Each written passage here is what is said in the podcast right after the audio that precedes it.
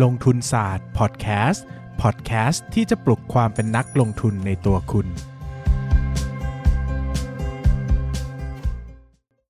สวัสดีครับ ยินดีต้อนรับเข้าสู่รายการลงทุนศาสตร์พอดแคสต์รายการที่จะชวนทุกคนมาพัฒนาความรู้ด้านการเงินและการลงทุนไปด้วยกัน อะ ต่อไปนะครับก็จะเป็นเรื่องราวของการฝากหนังสือหน่อยนะนะครับ ตอนนี้ผมมีหนังสือชื่อว่ามนุษย์ซึมเศร้ากับเรื่องเล่าสีขาวดำ พิมพ์ใหม่ปกใหม่นะครับ เป็นเรื่องราวการป่วยเป็นโรคซึมเศร้าของผมเองนะ ใครสนใจอยากอ่านนะครับ ก็จะได้ทำความเข้าใจเกี่ยวกับโรคซึมเศร้ามากขึ้นนะครับ จะได้สังเกตอาการตัวเอง หรือว่าสังเกตอาการคนรอบตัว ดูแลคนรอบตัวให้ดียิ่งขึ้น หรืออ่านเป็นความรู้ก็ได้นะครับ ก็สามารถสั่งซื้อได้ที่ที่เพจลงทุนศาสตร์เนี่ยตัวโพสต์ปักหมุดเนี่ยจะมีข้อความไว้นะว่าสั่งซื้อได้ที่ไหนนะครับก็ 13357.co นะครับหรือว่าจะเข้าไปที่หน้า Facebook ของ 13357 Publishing ก็ได้เหมือนกันนะครับวันนี้ พอดีอ่า episode ก่อนๆเนี่ยผมให้ผู้ฟังนะครับแนะนำไว้ว่าอยากจะฟังเรื่องอะไรนะครับ พอดีมีน้องคนนี้มาเขียน แล้วก็มีคนมากดไลค์อยู่จำนวนหนึ่งเลยนะครับผมก็คิดว่าจริงๆ ผมคุ้นๆว่าผมพูดไปแล้วแหละ แต่ไม่เป็นไรน่าจะพูดซ้ำได้นะครับ ก็ หัวข้อนะครับเขาถามเป็นคำถามเลยแล้วกันนะครับ ก็คือบอกว่า น้องบอกว่าผมลงทุนมาปีกว่า ก็ประเมินมูลค่า วิเคราะห์คุณภาพและปริมาณได้พอสมควร แต่ก็รู้สึกยังไม่มั่นใจว่าที่ตัวเองทำไปถูกไหม ใช่ไหม เพราะว่าการลงทุนมันไม่มีใครเช็คให้ มีแต่ตลาดเฉลยให้ อยากให้พี่เบสช่วยแชร์มุมมองของพี่ตรงนี้หน่อยครับว่าพี่เบสมี เริ่มมีความมั่นใจในวิธีการลงทุนตัวเอง ว่าตัวเองวิเคราะห์บริษัทถูก วิเคราะห์งบถูก ประเมินมูลค่าหุ้นถูก ใช้เวลานานไหมแล้วเพราะอะไรจึงเป็นจุดเปลี่ยนทำให้รู้ว่าตัวเองทำถูก และทำครั้งต่อๆไปด้วยความมั่นใจว่าสิ่งที่เราทำมามาแล้วมันถูกนะ ขอบคุณครับเอ่อทุกวันนี้ผมก็ยังไม่คิดว่าผมทำถูกเลยครับ คือเราต้องเข้าใจก่อนว่า ทุกสิ่งทุกอย่างมันมีความไม่แน่นอนเนอะนะครับอย่างที่ไม่แน่นอนที่สุดคือการประเมินมูลค่า เพราะว่าเรื่องนี้เราก้าวล่วงไปในอนาคตเยอะ มันวิเคราะห์อนาคตเยอะ ดังนั้นมันมีความไม่แน่นอนสูงที่อะไรจะเกิดขึ้นก็ได้นะครับ การวิเคราะห์คุณภาพก็เหมือนกันเนอะเราส่วนใหญ่จะวิเคราะห์ว่าหุ้นนี้จะดีในอนาคตไหมนะ มันก็มีความ ไม่มันมันก็มีความไม่แน่นอนระดับหนึ่งเนาะส่วนที่ดูจะน่าเชื่อถือที่สุด คือการวิเคราะห์เชิงปริมาณ ก็คือการวิเคราะห์งบการเงินนะอันนี้ก็อาจจะเป็นสิ่งที่ผมอ่านแล้วผมมีความมั่นใจมากที่สุดก็ได้ แต่ทุกวันนี้ผมก็วิเคราะห์งบการเงิน เพื่อวิเคราะห์อนาคต ดังนั้นมันก็ไม่ใช่การวิเคราะห์งบการเงินในอดีตกับปัจจุบันอีกแล้วอะดังนั้นมันก็ต้องใช้อาศัยความไม่แน่นอนบางอย่างเหมือนกันนะครับดังนั้นสิ่งที่เราต้องเข้าใจก่อนก็คือว่าในตลาดหุ้นเนี่ยมันไม่มี perfect information นะครับ มันไม่มีความ ไม่มีความจริงแท้ที่แท้จริงอะ่ะมันไม่มีความแน่นอนความชัดเจนอะไรขนาดนั้นนะครับ ดังนั้นเนี่ยการลงทุนเราต้อง handle หรือเราจะต้องอยู่กับไอ้ความรู้สึกแบบนี้แหละไอ้ความรู้สึกว่าไม่รู้ว่าจะถูกไหมไม่รู้ว่าจะผิดไหมไม่รู้ว่าจะกำไร ไม่รู้ว่าจะขาดทุน ด้วยส่วนตัวผมผม ถ้าเอาพูดในเชิงของการไม่หลงตัวเองนะไอการหลงตัวเองเนี่ยบางครั้งมันก็ทำให้เรารู้สึกว่าโอ้โหครั้งนี้ต้องกำไรแน่ๆร้อยเปอร์เซ็นต์แบบนี้นี่ผมรู้สึกถ้ารู้สึกอย่างนี้เมื่อไหร่เนี่ยมันในตลาดหุ้นนะ ผมว่ากำลังหลงตัวเองอยู่แน่ๆเลย เพราะว่าโลกนี้มันมีแต่ความไม่แน่นอนเต็มไปหมดอะถ้าคุณคิดว่าได้กำไรแน่ๆร้อยเปอร์เซ็นต์อันเนี้ยผมว่ามันเป็นความหลงตัวเองละมันเป็นความมั่นใจเกินเหตุเป็น over confidence bias ดังนั้นผมคิดว่ามันจะไม่เกิดขึ้นแน่ ๆเลยนะครับดังนั้นเนี่ยผมรู้สึกว่าทุกครั้งที่ผมลงทุนผมก็ยังมีความไม่มั่นใจ ไม่แน่ใจ หรือว่ามียังมีความกังวลใจอยู่ทุกครั้งว่า ผมจะผิดหรือเปล่า ผมจะทำได้ดีไหม ผมจะได้เงินหรือเปล่านะครับ แต่ผมก็เข้าใจอะคำตอบแรกก็คือบอกว่ามันจะไม่มีวันที่น้องมั่นใจร้อยเปอร์เซ็นต์ว่าน้องทำถูก อันนี้คำตอบแรกก่อนนะ แต่เดี๋ยวน้องที่ฟังอยู่จะต้องถามว่าพี่แต่มันต้องมีจุดที่มั่นใจขึ้นหรือเปล่ามีครับ 3 ปีโดยประมาณทำไปเรื่อยๆทำไปเรื่อยๆ และยิ่งทำเยอะๆ จะยิ่ง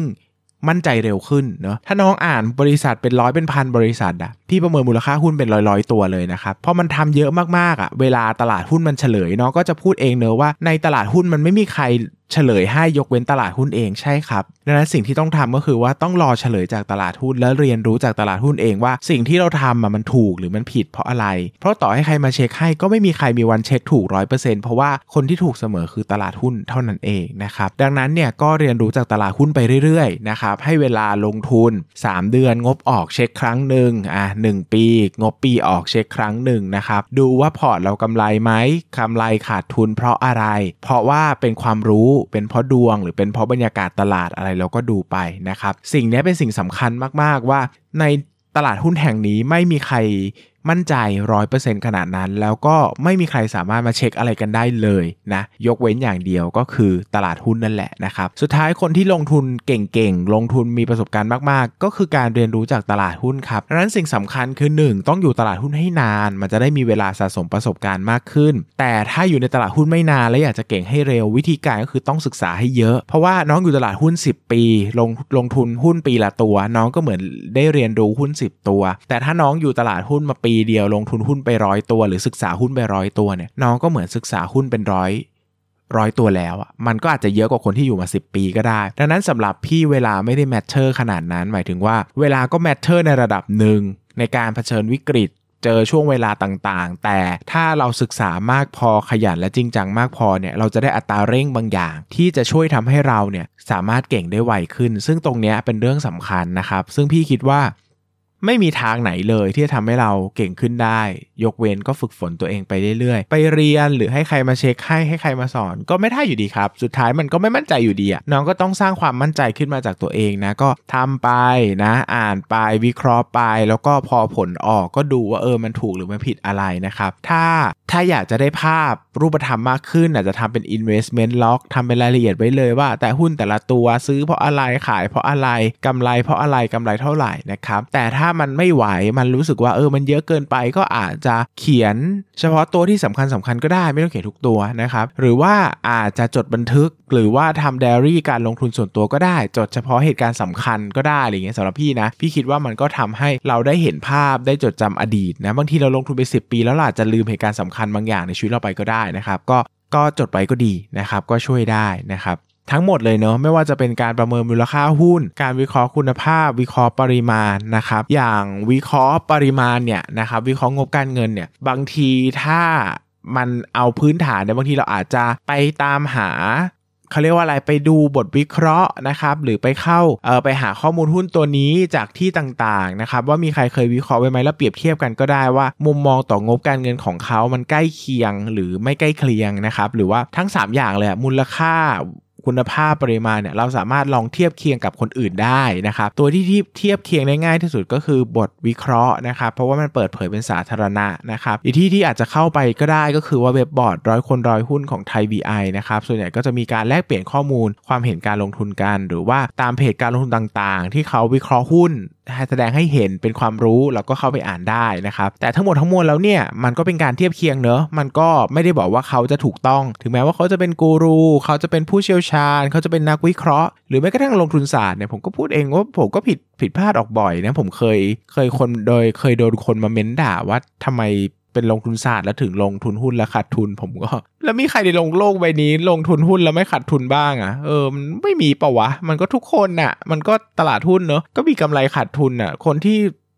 ลงทุนหุ้นแล้วไม่ขาดทุนก็คือคนที่ไม่ลงทุน หรือไม่ก็คือคนที่โกหกคุณเท่านั้นแหละเออผมว่าผมพูดตรงๆว่าผมขาดทุนเนี่ยมันก็คุณน่าจะดีนะ ดีกับตัวคุณที่หนึ่งคุณจะได้เข้าใจว่ามันไม่มีใครเพอร์เฟกผมก็ไม่ได้พูดถูกทุกอย่างในชีวิตหรอก แล้วก็ทุกคนก็มีวันที่ดีวันที่แย่นะครับ กลายเป็นว่ามีผมไปโดนด่าเฉยเลยว่า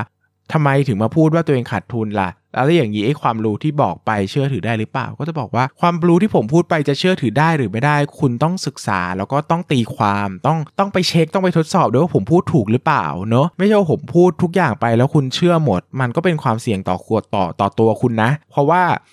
มันผมอาจจะไม่ได้ถูกต้องเสมอไปก็ได้ ไม่มีใครถูกต้องร้อยเปอร์เซ็นทุกครั้งทุกเวลาไม่ว่าเขาจะเก่งแค่ไหนอะคุณก็ต้องศึกษาจาก second source นะครับหาไปหาข้อมูลหลาย ๆ ที่มาเปรียบเทียบกันว่าเออ อันนี้พูดถูกต้องไหมลองหาตำรามาเปิด หรือว่าการวิเคราะห์มูลค่าหุ้นแบบนี้ ลองศึกษาจากคนสัก 10 คน 20 คนที่เขาสอนเงี้ยแล้วก็มาเทียบกันว่าเออ แบบนี้มันเข้าเขาไหมนะ หรือง่ายสุดก็อาจจะเอาไปลองใช้ก็ได้ด้วยการใช้เงินไม่เยอะลงทุนร้อยสองบาท แล้วมันได้เงินหรือเปล่า แบบที่ผมสอนแบบที่ผมให้ข้อมูลไปเออ แบบเนี้ยมันเป็นหลักการละมาสูตรอะเป็นหลักการคุณห้ามเชื่อใครยกเว้นการพิสูจน์ทราบด้วยตัวคุณเองเนาะไม่ใช่ว่าโอ้โห ผมพููดว่าผมขาดทุนก็ ด่าผมเลยนะครับ แล้วก็บอกว่าเอ้ยเชื่อถือไม่ได้ไม่ฟังแล้วแล้วผมก็เออไม่เป็นไรนะครับ ไม่ฟังก็ไม่ฟังเนาะแต่ก็พูดตามความจริงอะถ้าผมโกหกเหรอผมไม่เคยขาดทุนผมก็โกหกไม่ได้อยู่ดีนะครับดังนั้นก็เราก็อยู่ความเป็นจริงนะครับดังนั้นเนี่ยอย่างที่ผมบอกไปนะครับ ประสบการณ์จะช่วยเราได้นะครับ แล้วก็หลักการคิดแบบมีเหตุมีผลเนี่ยจะช่วยเราได้นะครับ สุดท้ายแล้วมันไม่มีความเพอร์เฟกในที่นี่หรอกนะครับสุดท้ายแล้วลงทุนแค่ไหนอะไปถามคนลงทุนเป็น 10 ปี 20 ปี ให้จิ้มตัวเนี้ยถามว่ากำไรร้อยเปอร์เซ็นต์ไหมก็ไม่มีใครกล้าบอกว่าร้อยเปอร์เซ็นต์หรอกมันก็ต้องเผื่อผื่อไว้บ้างถึงแม้ว่า คุณจะซื้อตอนนี้คุณจะซื้อสมมุติคุณซื้อ CPALL ที่ราคา 1 บาทอะสมมติ 1 บาทถูกมากๆอะ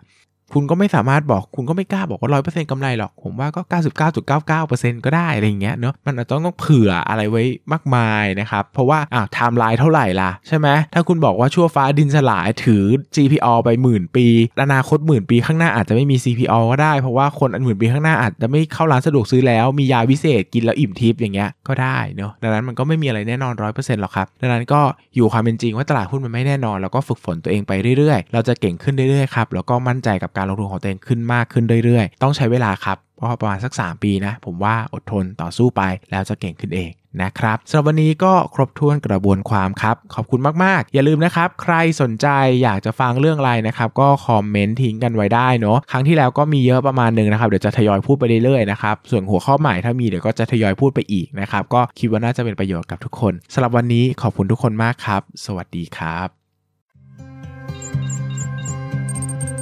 อย่าลืมกดติดตามลงทุนศาสตร์ในช่องทาง podcast player ที่คุณใช้ แล้วกลับมาปลุกความเป็นนักลงทุนกันใหม่ในลงทุนศาสตร์พอดแคสต์